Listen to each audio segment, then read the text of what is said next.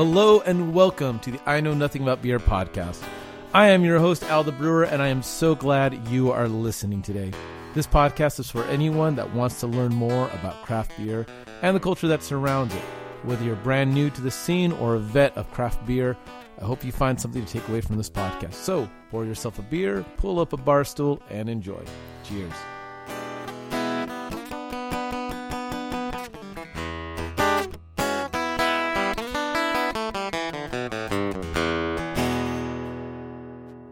Hello and welcome to the I Know Nothing About Beer podcast. How in the world are you doing? Oh my goodness. Ah. So, I'm recording this little interview, this little uh, intro, not interview, the intro right now from my bed because I tweaked out my back. It feels like a uh, someone put a vice between my two scapulas and like squished all the muscle there. And so, um, if this sounds a little different, that's why.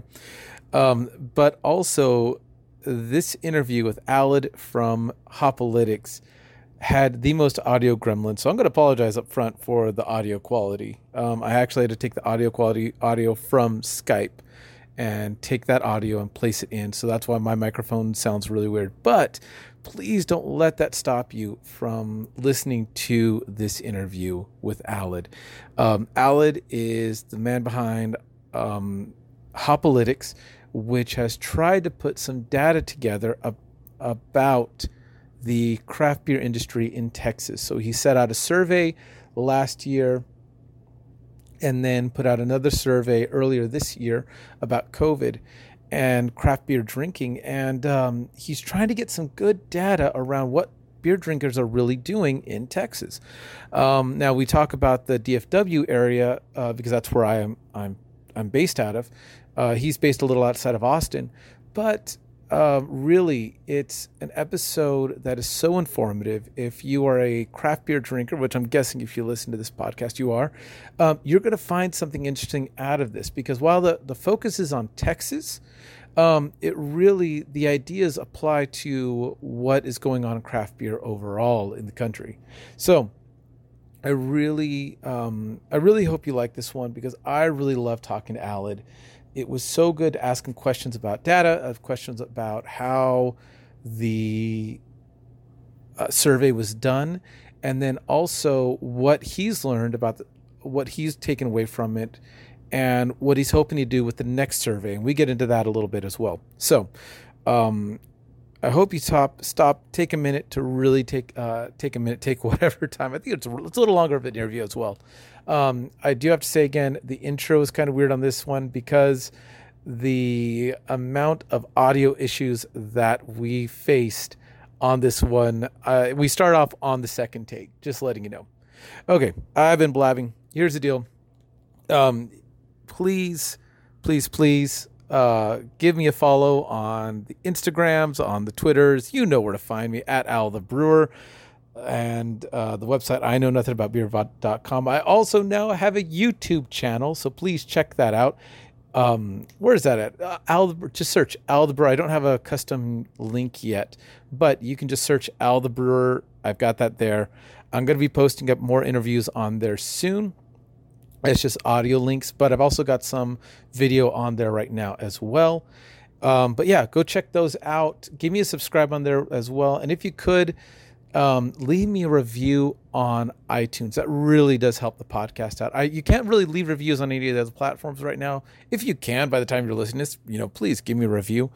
But um, giving me a review on iTunes really, really does help out the channel a whole, whole lot. So, all right, that's about it from me. Um, thank you so much. Drop me a line. Let me know how I'm doing at Al Brewer on the Instagrams, Twitter, socials, or althebrewer at gmail.com. Send, uh, shoot me a line and let me know um, what you think about the podcast, how you think it's going, and all that other good jazz. So, all right, everybody, thank you so much. Cheers.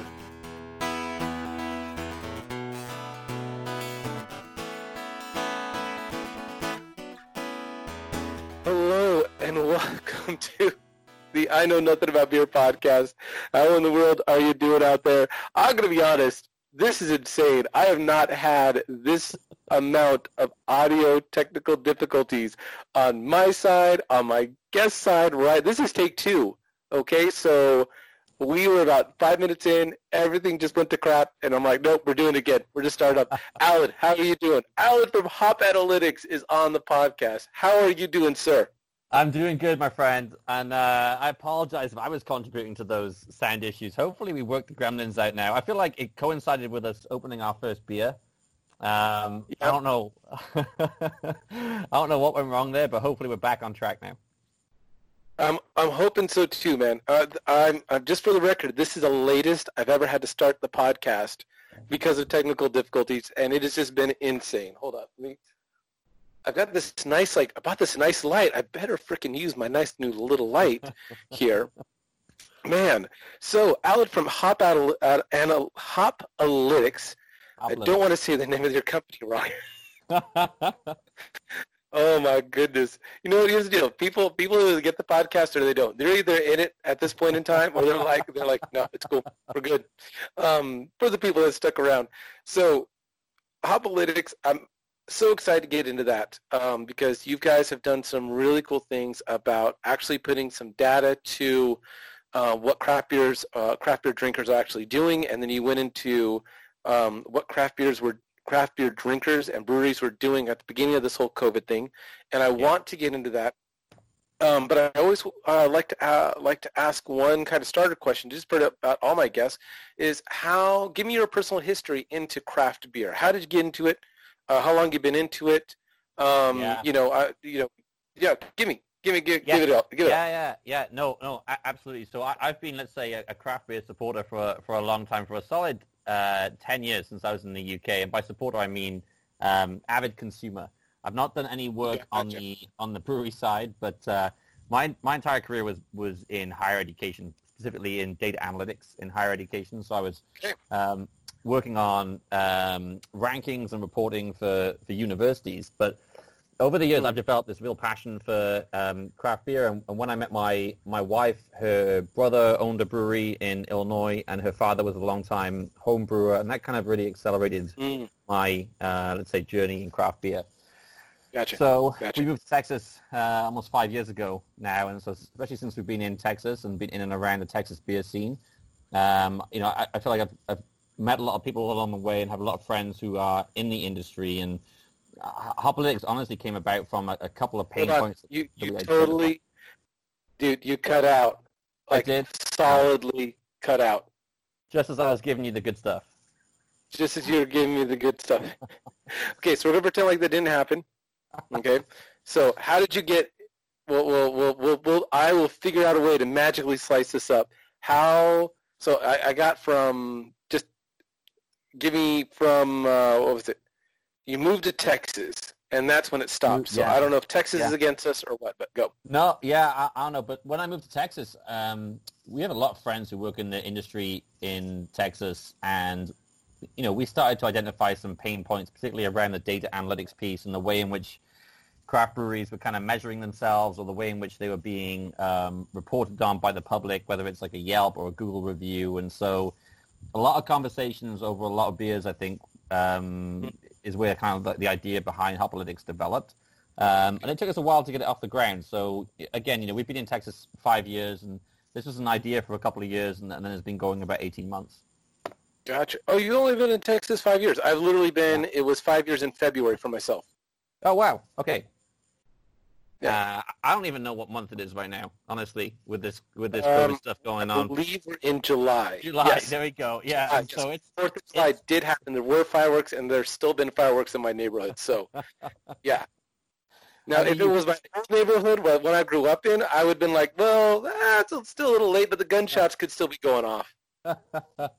that's the, my old my neighborhood I grew up in. It's a little mm-hmm. of both around me, actually. I'm in the whole mm-hmm. country, and so it's a little of both around around me. But uh, yeah, five years in Texas, and so okay. um, you know we've we've kind of we've been fortunate because even five years ago when we moved here, the the industry was was kind of starting on that I would say like rapid expansion.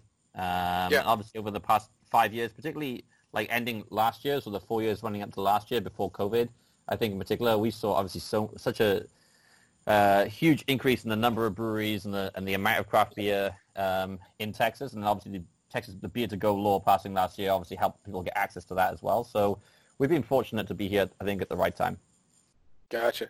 Yeah, with um, I, I, don't know if you listened to. I did a, uh, an interview with Peticolas in this my my like little series on Hope, and so he, I know that he was part of the team that brought, brought along that beer to go law, and I was just telling him like, you know, there's got to be people thanking you so much for even getting the ball rolling and not having to try to start that with all of COVID happening because that would have been. Yeah. I think that would that would have really affected um, everyone in a really negative way particularly in the first month or so or first six weeks, because as you know, it takes so long to get any kind of legislation passed, even if it's you know the most needed legislation. Had that not been in place, I think in that first six weeks of COVID, we would have seen you know some pretty tough tough days for a lot of breweries. So I, yeah. I think we were fortunate. If there's if you can say we've been fortunate at all um, with regards to COVID, because I know it's been so hard on so many people.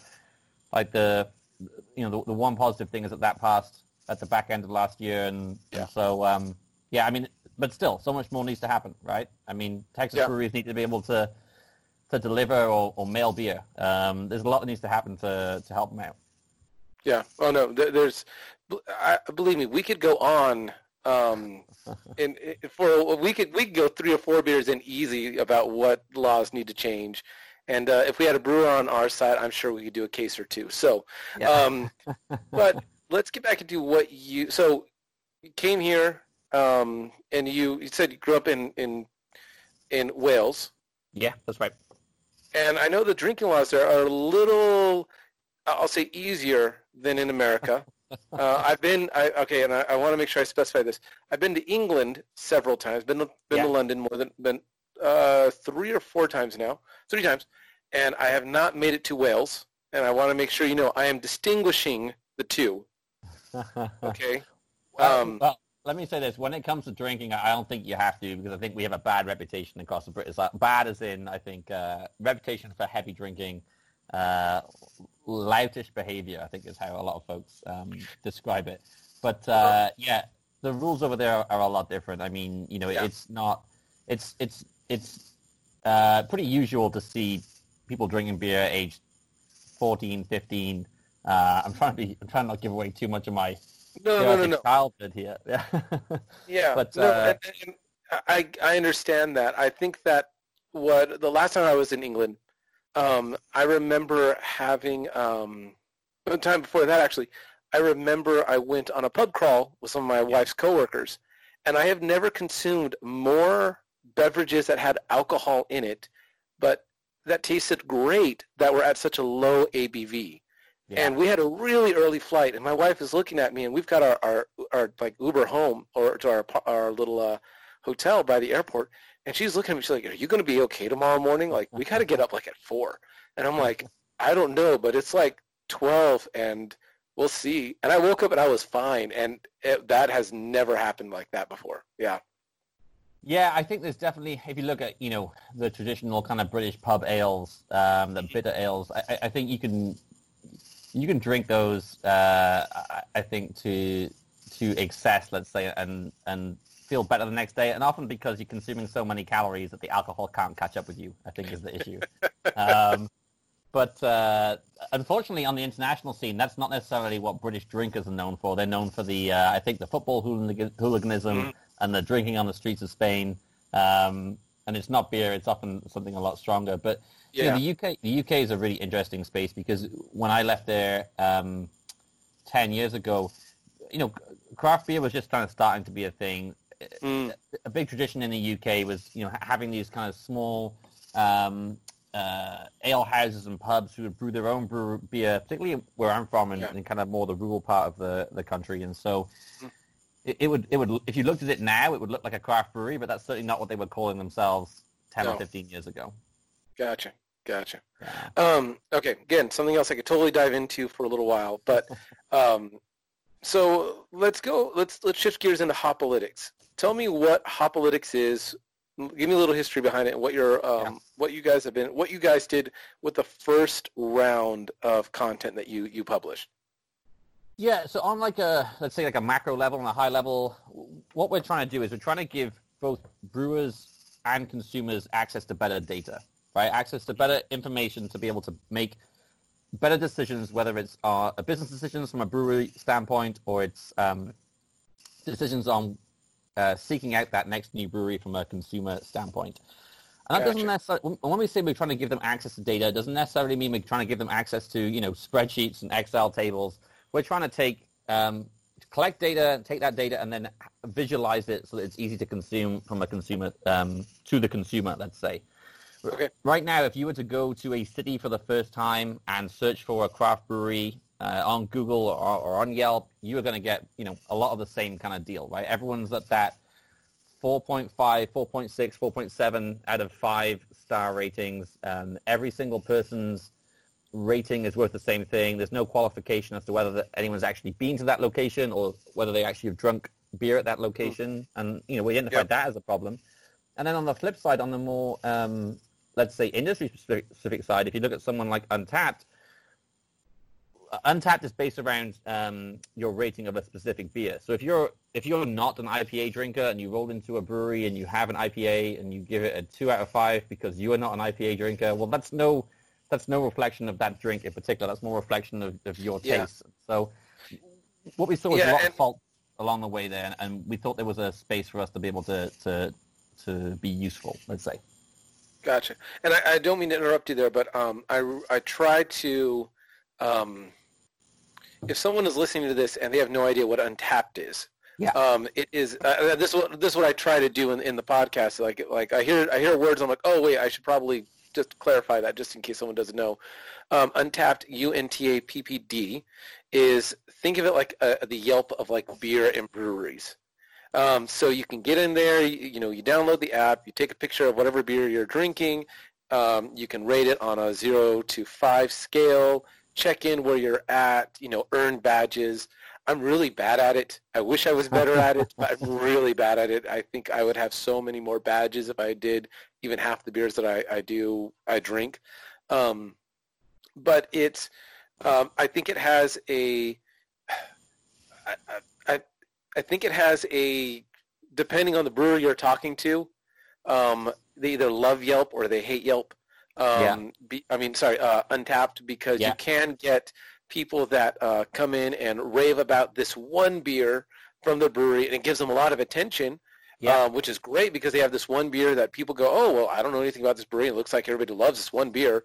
Um, and then you have other breweries where they have a really good portfolio that might be doing well, have one really, really bad beer.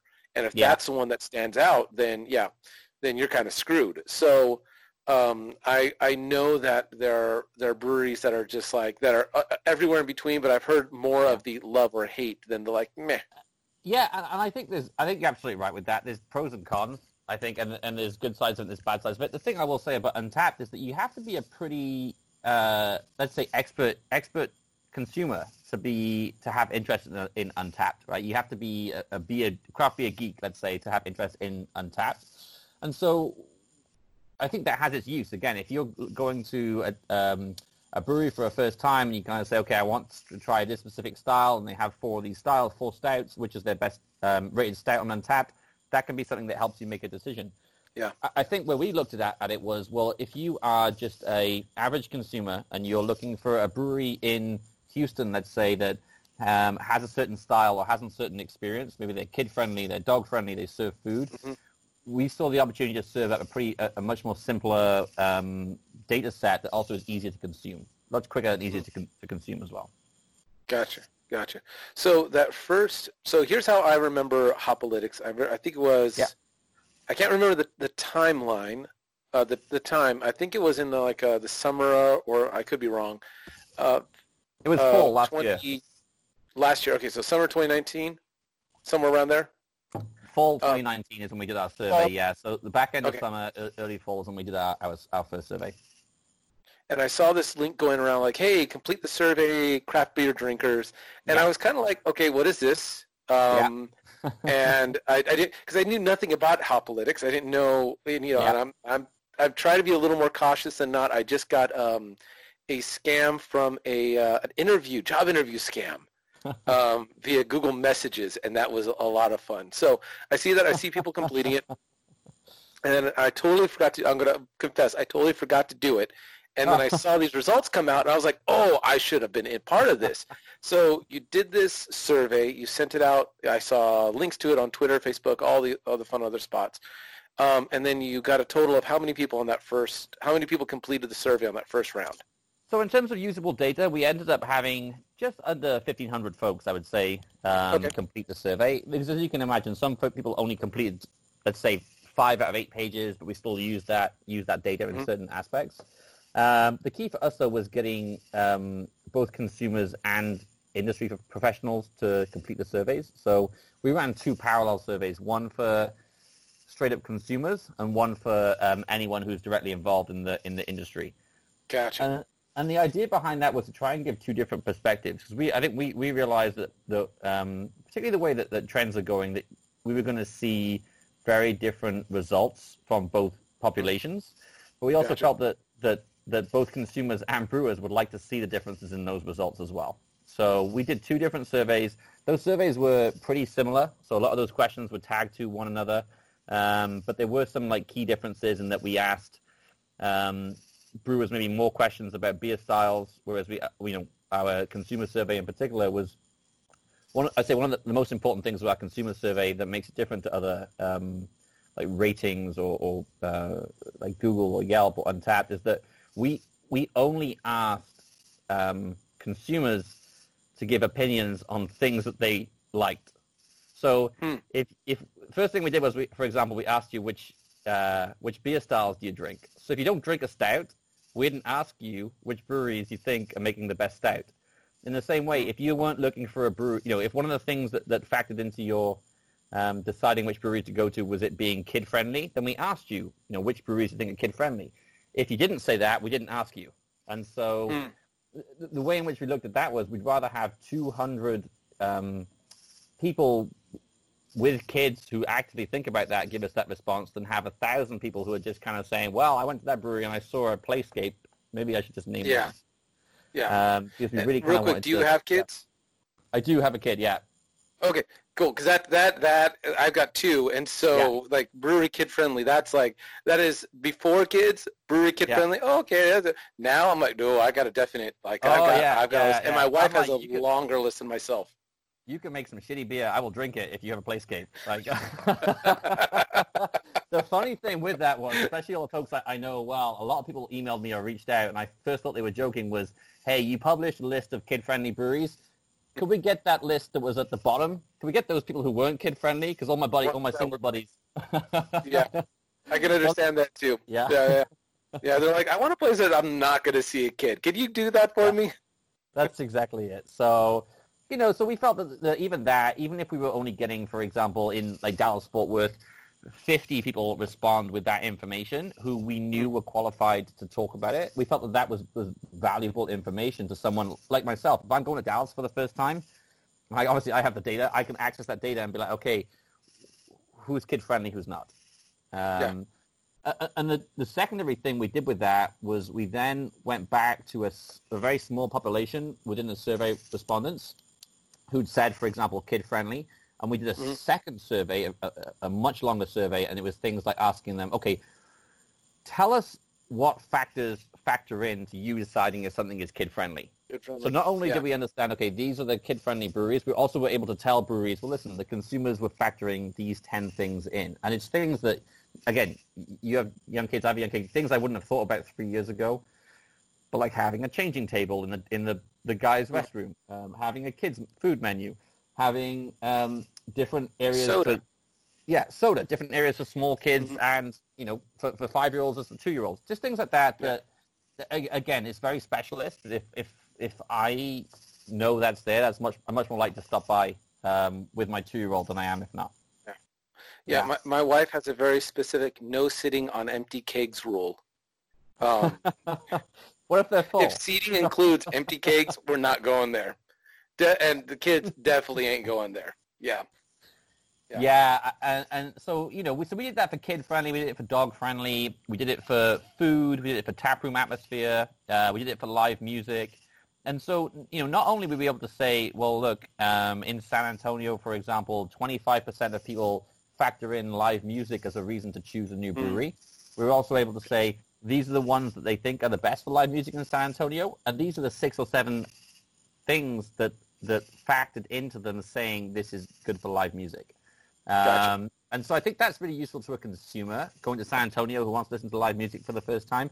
But I also think it's really useful to a brewery who says, okay, I want to start putting on live music. What are the six or seven boxes I need to tick to make sure that folks, A, know I've got the live music on, but B, when they come here, they have a good time and they, they talk about it to their friends. Gotcha. Gotcha. Yeah. So the first round came out. I saw more than a few different people, uh, range of opinions as the Oh, beer yeah. community has. Yeah. Um, one of the things I love about the beer community, um, and I do this just for any sub sub uh, subculture, um, opinions reign high, and you get yay. I remember my favorite was uh, something of, oh, this is looks like a cool way to view the data, and then someone goes, they only got a thousand people, and then someone else goes, Yeah. yeah, but they got a thousand people, and I just love to see Yeah. that range of of that, um, or, or fifteen hundred. Sorry. Um, well, so a thousand consumers, yeah, a thousand consumers a thousand completed consumers. the survey. We, we we then used another couple of hundred consumer responses for um, not for the actual consumer report, but we also gave reports to a number of the breweries to kind of say, look, of folks that mentioned you, this is what they talked about. So, you know, it was good for us not only to to, to get those 900 or 1,000 people complete the survey, but also to understand, and survey science is my kind of background, understanding, you know, why do people complete a survey? How do you structure it so that you know you're getting experts? Because one of our big, um, you know, one of the big fears in something like this is that a brewery gets hold of it. And I'm not saying you know anyone would do this, but they send it out to all their folks and they say, "Hey, vote for us. Just vote for us. Vote for us." And you see that with a lot of you know online competitions. The way in which we structured our survey, it, it's almost impossible to do that. If you're not a craft beer drinker, you get to page two or three, and I don't care if it's your son or daughter that runs the brewery. You're kind of like, listen, I'm out. I, I don't have enough information to be able to answer this. But one of the other things we, we did, which I'd say worked well for us in some ways, and actually worked against us in other ways, was that we asked folks to name a significant number of breweries. So if we were asking yeah, you, and yeah, that was uh, that was something I want to hit up on. Yeah. Please, yeah, a, a, significant number of breweries, and I think I saw something. Hold on, I think I do. I have it up here. Something of like, like 50, 40, more than forty breweries in the last three years. I'm like, that's a bit. Yeah, so actually it's funny. So the average um, respondent, average per- person who completed the survey um, had actually visited 26 different Texas breweries, right? So this is not this is not just your, you know, uh, average blue moon drinker on the street, right? This is this is folks Yeah. who, who really care. And so for us, that when that thousand number was what we got to, we were pretty happy with that because for us, it was not about necessarily quantity around the state. It was more about in year one getting that quality of, of feedback and quality of engagement. Yeah. And there was a good percentage of folks who reported they'd been to over 70 breweries in Texas, which, um, you know, That's I, really I- hard to do in Texas. really hard to do. But there was a lot of folks who, who had done it. And when we kind of looked, you know, delved into the hood and, and we did a lot of data checking and data cleaning, um, and it was pretty accurate, right? You can tag some of these people to their Untappd accounts just to Mhm. check to make sure that they're not, you know, kind of throwing in responses there. And everything was pretty is pretty accurate. But but yeah, because we asked we asked people to name a lot of breweries in each response. So if you said that you were a Pilsner drinker, I was going to ask you for, for between five and ten breweries who um, you thought were the best, making the best Pilsners. And that gave us a ton of data, but it also meant that you couldn't really game the survey because you could put your favorite brewery as number one, but you're still giving me, you know, four, at least four additional pieces of data after that, if not, not more. Um, where that then backfired, and this is something we didn't necessarily realize or think about until after we published the results, where that backfired was we had a lot of responses in the big metro areas. Um, Mhm. So Dallas, Fort Worth, Austin, San Antonio, Houston, even uh, El Paso. And, and but where we didn't get responses was in those areas where there are great craft breweries, but the respondents to the survey didn't know maybe more than five or more than six names of breweries. And so Mm. th- they would drop out of the survey pretty quickly because they said, well, you know, I, I know there's this one great craft brewery here. I've mentioned it a Yeah. couple of times. I don't know anything else. Uh, this survey is not for me. And so we saw a lot of people drop off. Um, let's say the survey was, I forget, 12 pages long. You know, in that kind of like after page five, we saw a lot of people drop off outside of those metro centers. And I think what that meant then was, was that, well, it definitely meant this, that some of those great breweries who were not in those metro centers didn't get represented as well as they could have or should have. Gotcha. say. Yeah. Yeah. Yeah. Um, so you get all this fun data, you start sending it out. What would the I was this is one of the things I was wondering was what was it what were the breweries' responses? 'Cause I got to see the responses on the consumer side because I saw all Yeah. these people in my groups that I'm you know part of in Yeah. Facebook and other things like that. You know, you know, respond, respond, respond, and I saw you know different replies and things like that. But what were the breweries' responses to this to the data? So, so uh, on the whole, first of all, the breweries were actually very responsive in completing the survey.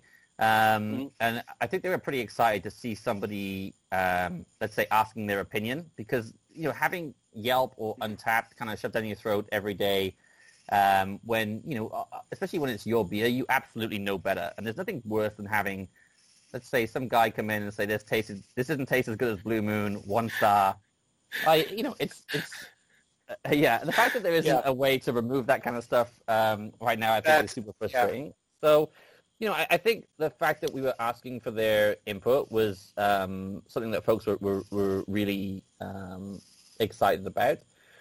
From Mhm. the results perspective, it, it's actually um, e- exactly how you'd, you'd think it would come out, actually. So the consumers were very responsive and reported very much so on a lot of the kind of I don't want to say hype because that's the wrong word, but a lot of the trend-based breweries, people who are brewing perhaps non-traditional beer or doing non-traditional things, whereas a lot of the brewers would then um, very much gravitate towards those um, more traditional breweries in Texas in particular and Mm. say, I think those, they're creating the, the best beer. So when we published our report, and it's a 40-page report, so it's it's long, we actually published the brewery and the consumer numbers side by side.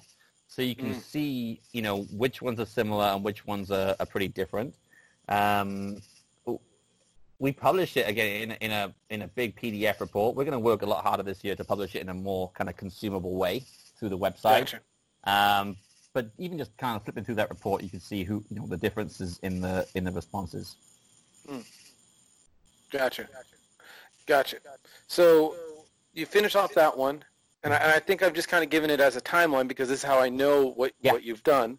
Um, Then you start up one about COVID-19 and the drinking trends during COVID-19, and you released this pretty early. Like you did Yeah. this, um, I mean, this was, I want to say near March. Yeah, yeah, yeah. Yeah. We And that was still, I mean, people were still. I'll put it this way: I I remember hearing about COVID nineteen because I've got my ear kind of towards things that happen in China because I lived there for a Yeah. while. We talked about this a little bit. Um, and when I heard the word Wuhan, my ears perked up because I'm like, I've been to there. And then Yeah. I was listening about this virus happening, and I was like, ooh, this is not good. Yeah. And then it got here in January, February, and then March, and then April. We're in, you know, shutdown and all Yeah. that other fun jazz. yeah. And so to see your report come out so early, I was like, "Whoa, that was Yeah. that was quick." Well, the the idea behind that, honestly, was at the time when we did that in March, we didn't obviously know how long this was going to go on, and so w- we saw a role for ourselves to be very reactive and to take a snapshot um, in the first two or three weeks that everything was shut down and we were moving to beer to go. We saw uh, build the opportunity to take a snapshot of input from consumers and turn that into a very short report that gave breweries some market intelligence.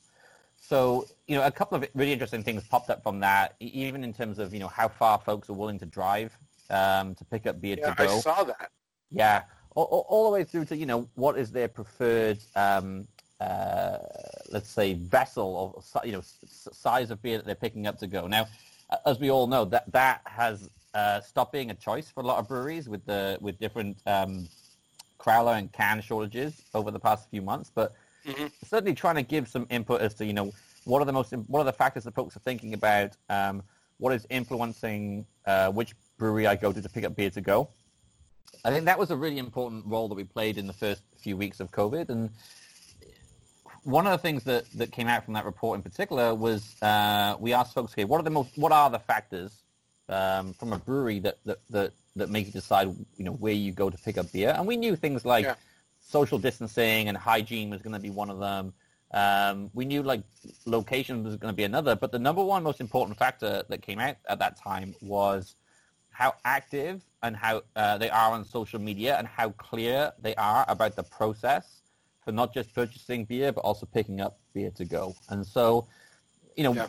we like to think we've had a lot of feedback from breweries that that was really helpful finding that information out early in this process um, because I know a lot of people pivoted to, to almost you know kind of over posting uh, in a in a constructive way um, because of that. But you know, again, for us, that was us trying just trying to be helpful, right? It was trying to say, mm-hmm. okay, look, we can put a survey in the field over five days, I think it was. Um, we can capture this this um, this kind of raw input through uh, 14 or 15 questions of consumers, and we can turn that into actionable actionable intelligence for breweries. Um, I think that was that was really useful. Yeah, I, I remember seeing that and going, "Oh, wow, this is this is quick," and it was very much. It was it, it, to me it seemed almost like you guys were trying to be proactive in how can we help out the community um, because i mean i'm i've got a microphone and i have a, a, very small idea of my very small audience of how many people are actually yeah. listening to this um, and if you're listening Thank you. It is not. I do not say it in a diminutive way. Like I love every single one of the people that listen to this podcast. Okay, um, but um, I that's part of why I started my little series on hope was just I was like, I really want to give something back to the community um, to go. Hey, could we we find something good out of this? Um, and then I saw your report coming out and going, oh, it's so good to see someone's trying to do something to help out the brewers make a more effective plan for yeah. whatever this is going to end up being. And I don't think anybody knew that we would be where we're at now. Uh, yeah. I, I really think most people thought this would blow over, um, but it definitely has not. I mean, I'm going to do a little timestamp here. It is July 7th. Um, in Texas, we're having a big uptick. Yeah. Um, and you know we're we're underneath a no any place that is the quote 51 and over percent alcohol mm-hmm. is either shut down or to go only at this point in time. And so um, yeah, so well, I think yeah. Yeah. Go. No, I was, I was going to say, and I think at the time, no one really knew what was going to happen. But also, there's been so much um, fluctuation, I would say, in the, the regulations and the, yeah. the kind of the kind of guidance that's rather than law handed down by the, the governor in particular. So, you know, under that first shutdown, we actually saw a number of breweries it, it, in my area where I live pivot pretty quickly to um, adding food options and adding even grocery options so that they would stay mm-hmm. open, mm-hmm. be able to stay open seven days a week. So, great example is 12 Fox Brewery, which is not too far from where I where we are in the Hill Country they moved from opening three days a week to opening seven days a week and then selling groceries at the same time. Now, you couldn't wow. drink beer on site, but everyone that came to pick up groceries also took a full pack with them. Um, and so, that, you know, things like that I just thought were, were, were, more of an innovative way of kind of addressing the problem. Mm-hmm. Um, now, of course, you know, a lot of our breweries that are in the big cities. Uh, I think th- those guys in particular have been under pretty heavy scrutiny, um, both back then and now. But you know, thinking about Austin, which is probably the, the closest um, metro center to where I am, it's really tough right now to be seeing craft breweries kind of banded in with the same um, group of folks as some of these bars on, on, if you know Austin, like Sixth Street in Austin, who, mm. you know, a few weekends back were packing folks in. Um, when you know you know a lot of breweries are able, capable, and willing and planning to put in place social distancing, um, mm-hmm. safe, hygienic ways for people to come in and still enjoy beer. And so uh, on our side right now, it's super frustrating to see that everyone kind of being banded together. And hopefully, you know, someone will make a common sense decision over the next few weeks. Now we're past Fourth of July weekend, but uh, it's tough to see.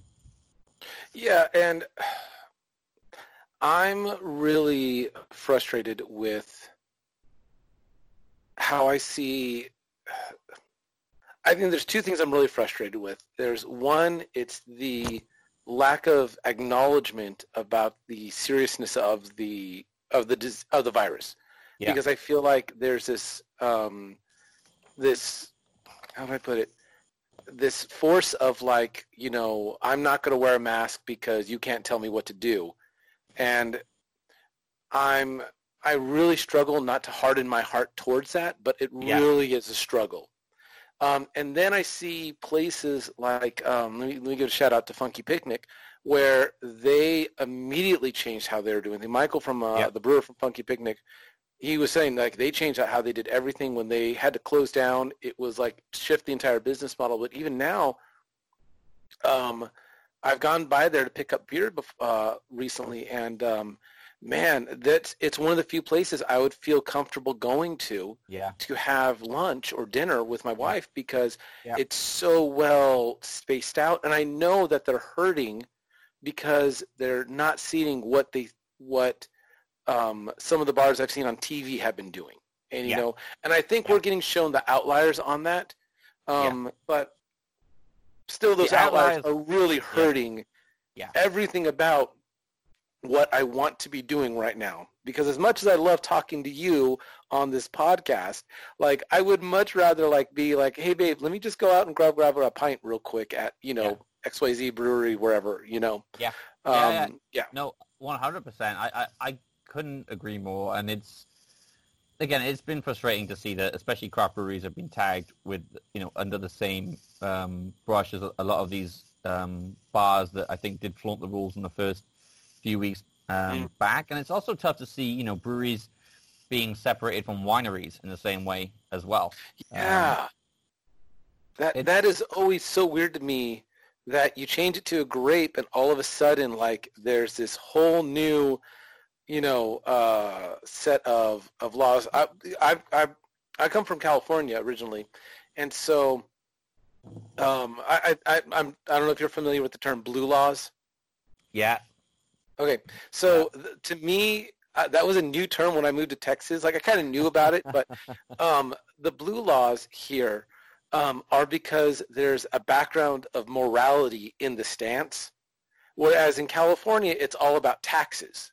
You know, so it's it's not about anything about you know any religious background on where how you serve alcohol. It's all Yeah. about taxes and then safety. Yeah. Um, and so it's so I still struggle with like, okay, I can't pick buy a beer before noon noon on, on Sunday. Yeah, Sunday.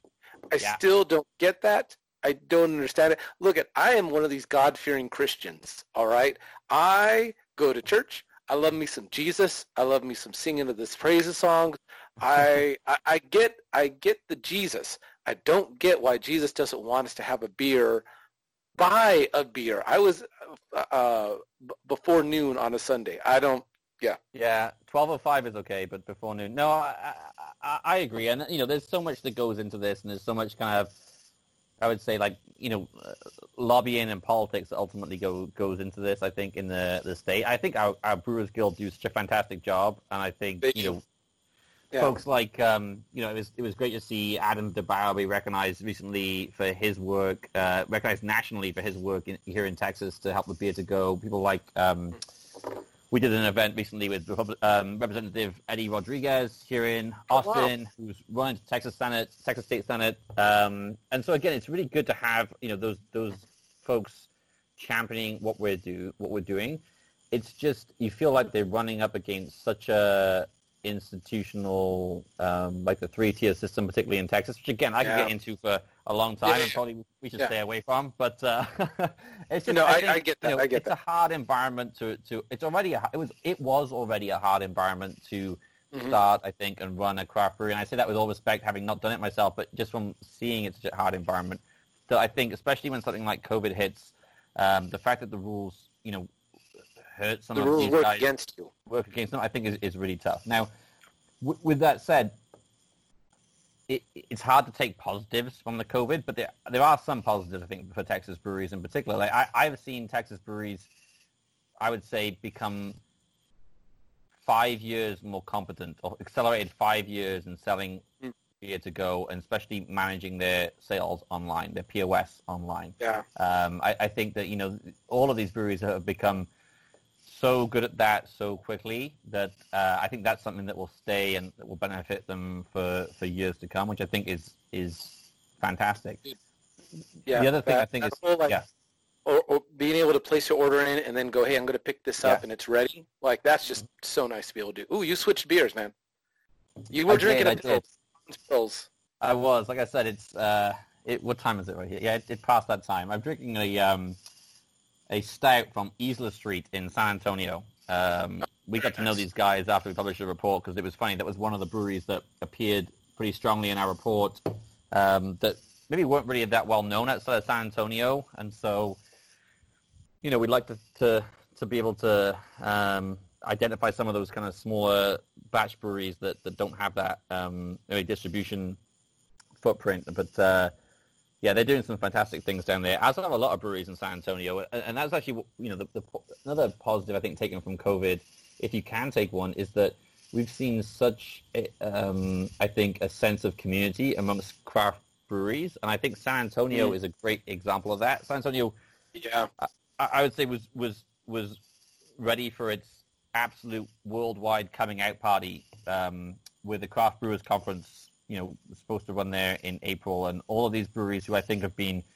um, bubbling on the surface for the past 12, 18, 24 months were kind of ready for their coming out party. And the fact that that was cancelled, I think, was uh, is you know probably one of the most tragic things to happen to Texas beer in the Mm. past um, few months. Particularly, you know, breweries like Islla Street and Weathered Souls and Kunstler and Roadmap and Cactus Land and and Back and Turn, all those breweries down there, Mad Pecker, they are producing some great beer, but it's very hard to get or very hard to even find out about unless you're in San Antonio. And they'd lined up so many collaborations with breweries across the state in particular, so that not only when CBC was happening in San Antonio could you try it there, but it would also then move back to other breweries across the state as well, so everyone else would get Yeah. a chance to try it.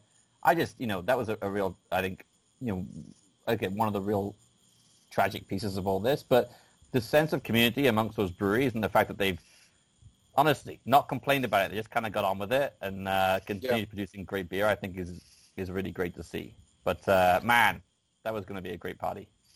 That that would have been a good one. Um, I have not been to the Craft Brewers Conf- Conference. I've seen it, and it's always been on that that like edge of like, oh, I want to try to get there. I mean, Yeah. GABF is my is my end goal. Like that is Yeah, that is yeah, yeah. bucket list. You know, Yeah. um, especially if I could if I could weasel my way into a press pass. Let me tell you, oh, that would be so much fun. Um, okay, so I believe uh, the, we were talking about this a while ago. That you're thinking about putting out a third survey. Is that right? well, And is this going to be a follow-up more for like about COVID, or is it just a like general back into hey, what are people drinking and what are Yeah. breweries doing?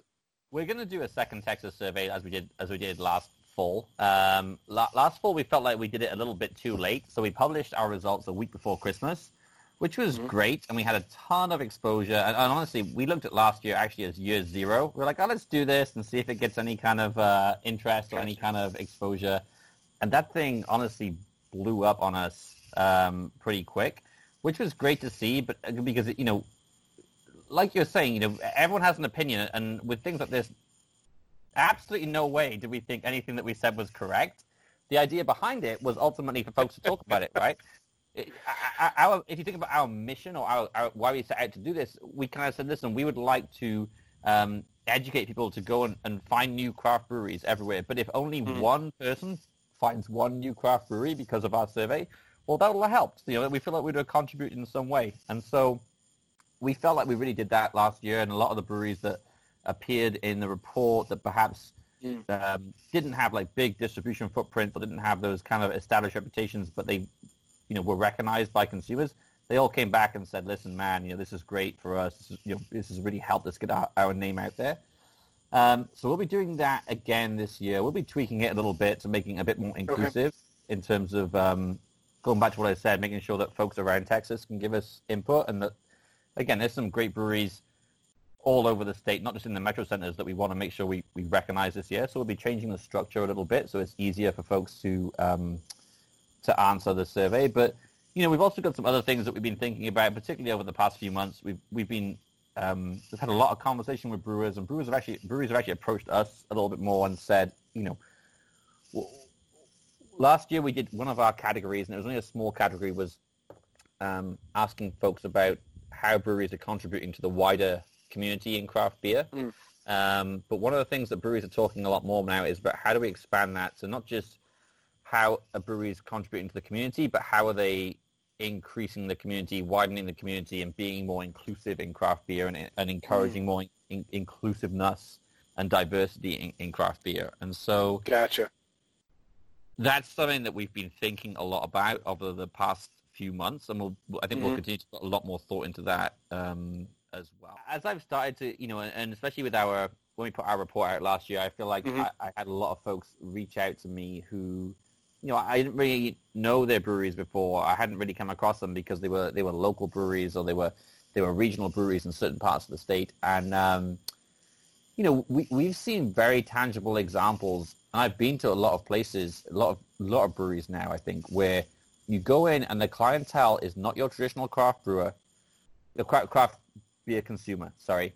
Mm-hmm. Um, but because of what those breweries are doing, either through their atmosphere, their marketing, their beer, the way they're positioning themselves, they are mm-hmm. actively attracting a new um, population of craft beer drinkers, right? And yeah. so if we think about, you know, I, I used to be a purist coming from Europe in craft beer, and I used to think, oh, you know, craft beer has to be one way only, the traditional way. But I think over the past 12 months in particular, I've definitely changed my mind on that because, you know, if we're not looking to bring new folks into craft beer and saying we have to adapt to bring them in rather than they need to come in and just like what we're doing already, yeah. um, you know, I think especially with the um, you know the, just the ongoing fight with big beer and craft seltzer, seltzer, big beer, big seltzer. I think we need to, to really oh, think don't say big seltzer, man. Uh, that yeah. just sounds wrong. I mean, I get it, but it just that sounds wrong in the podcast. I might have to bleep that out. but no, I, I get what you're talking about. Um, one of the things I think about Texas is that it is about five to ten years, depending on where you're at, behind what I know of as as California craft beer. Okay. Yeah. Okay. okay. And one of the things that I was seeing in California, um, right around the time I was leaving, were uh, people of color, people of a minority background, um, starting to open up their own breweries, and that being a more popular thing. Um, not that people of, of color and minorities haven't always been involved in craft beer, but that there was a movement to get going on that. And I'm seeing that now in Texas, that that's actually something that's gaining not just notoriety, but that there is an undercurrent in the craft beer community coming about. Um, not that it hasn't always been there, but that it is actually starting to come up and about, um, yeah. which is really, I, I love seeing that because I think just more, the more voices, the more um, uh, opinions, the more um, uh, the more uh, I, I want to say that the more diversity you have in this in this little subculture, um, it's only going to edify what comes out of your beer. Yeah, yeah, uh, no, I, I, yeah. So that for sure, I think is is absolutely true. Um, I, I, think the fact that, that the thing that I think about the most is that folks who can crack open a can of beer ultimately don't know, you know, who brewed that beer, where it came from. But I, I think one of the things in Texas already is that some of the best beer being made in Texas is not being made by you know white white men, right? It's being mm. you know, we have we have such a um, I would say a, a, diverse group of people who are at the top of that um, kind of brewing space in particular that maybe we don't even realize that um, you know I, I think it's something that that is a good start. But uh, again, I think over the past few months, I think the the Black is Beautiful movement, the fact that so many folks, so many other breweries jumped on to what Marcus is doing down at Weathered Souls, I think was was is a great yeah. um, great illustration that, that people want things to change. Mm-hmm. I think mm-hmm. like anything else, and like in any other industry, though, you know, it's it's it's one thing to one thing to want it to change. It's another thing to to actually put steps in place to to make change mm. happen. So I, I, was really excited to see this week a, a number of um, of uh, financial bursaries and scholarships that were announced to help people mm. um, of color actually get into to brewing. And so I think was that the Michael Jackson Fund? That was one of them, yeah. But there was a couple okay. actually that were announced this week, yeah. And so um, you know, I, I think l- anything like that. Let me clarify. Yeah. Michael Jackson, not, Not- singer, you know, all of that. Michael Jackson, the amazing beer writer that I think anybody in craft beer with a microphone pen or a keyboard aspires Yeah. to be like Yeah. in their Yeah. writing. Yeah. Yeah.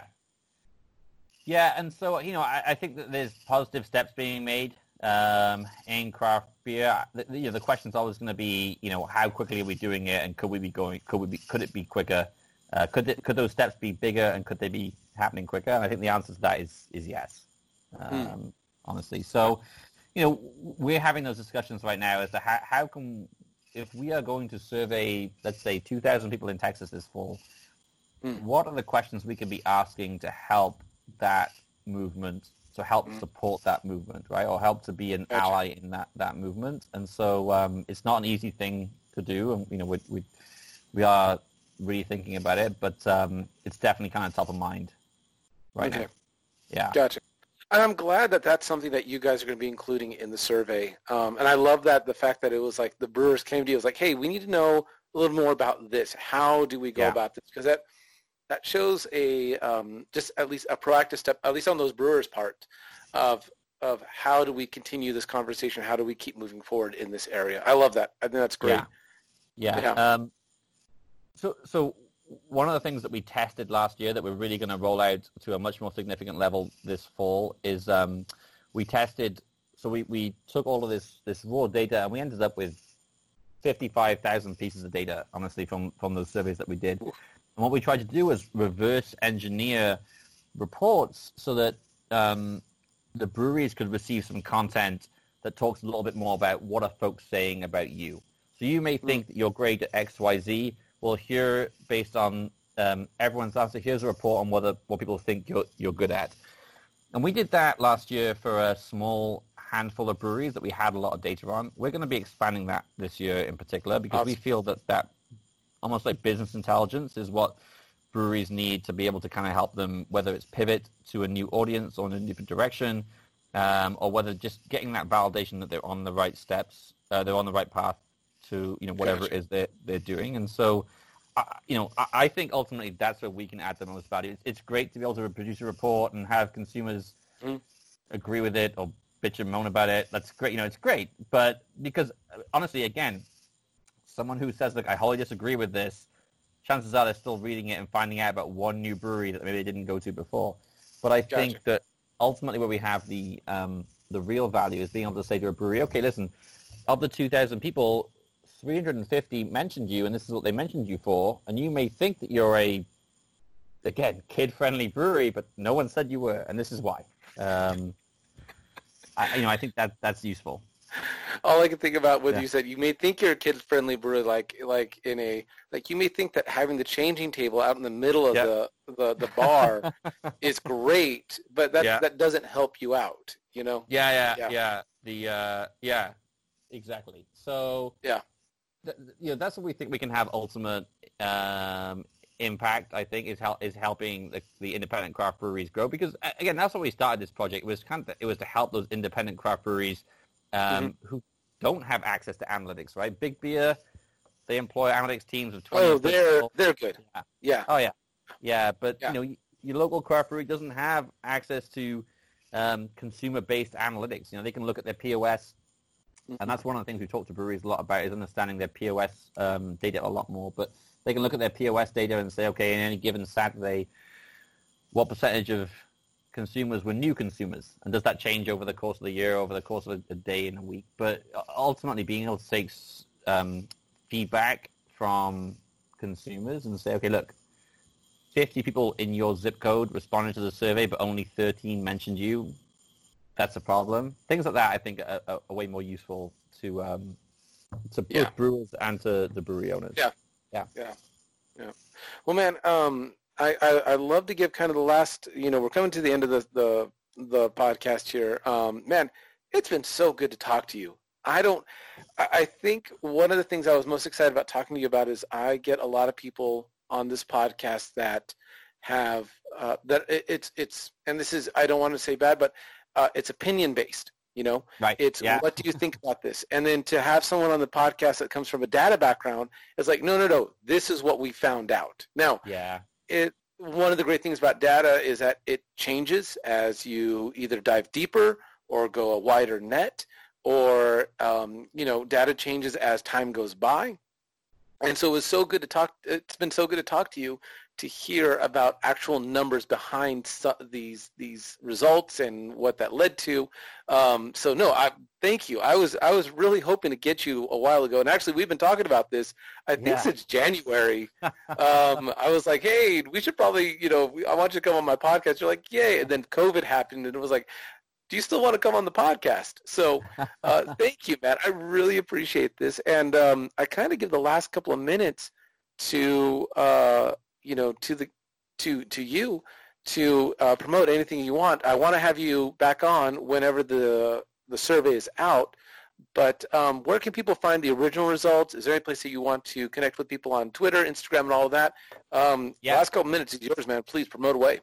Yeah, no, I appreciate it, man. And listen, I, will just say this as well. I really appreciate what you do, and and any anyone that has a microphone and who you know approaches it from your perspective, where you are honestly helping out our independent craft breweries and folks like me who are also trying to support that movement. I think you know you're having real impact in that in that space. So please keep doing what you're doing. Um, in terms you of just how, add, yeah. listen to Al the Brewer on the podcast as well, on the survey as well. I would really love that. Favorite podcaster and just have one answer, Al the Brewer. I would love 100% yes. Please do. but uh, but no, you can find us at Hopalytics on Instagram, Twitter, Facebook. Hopalytics.com is where you can download the report. So.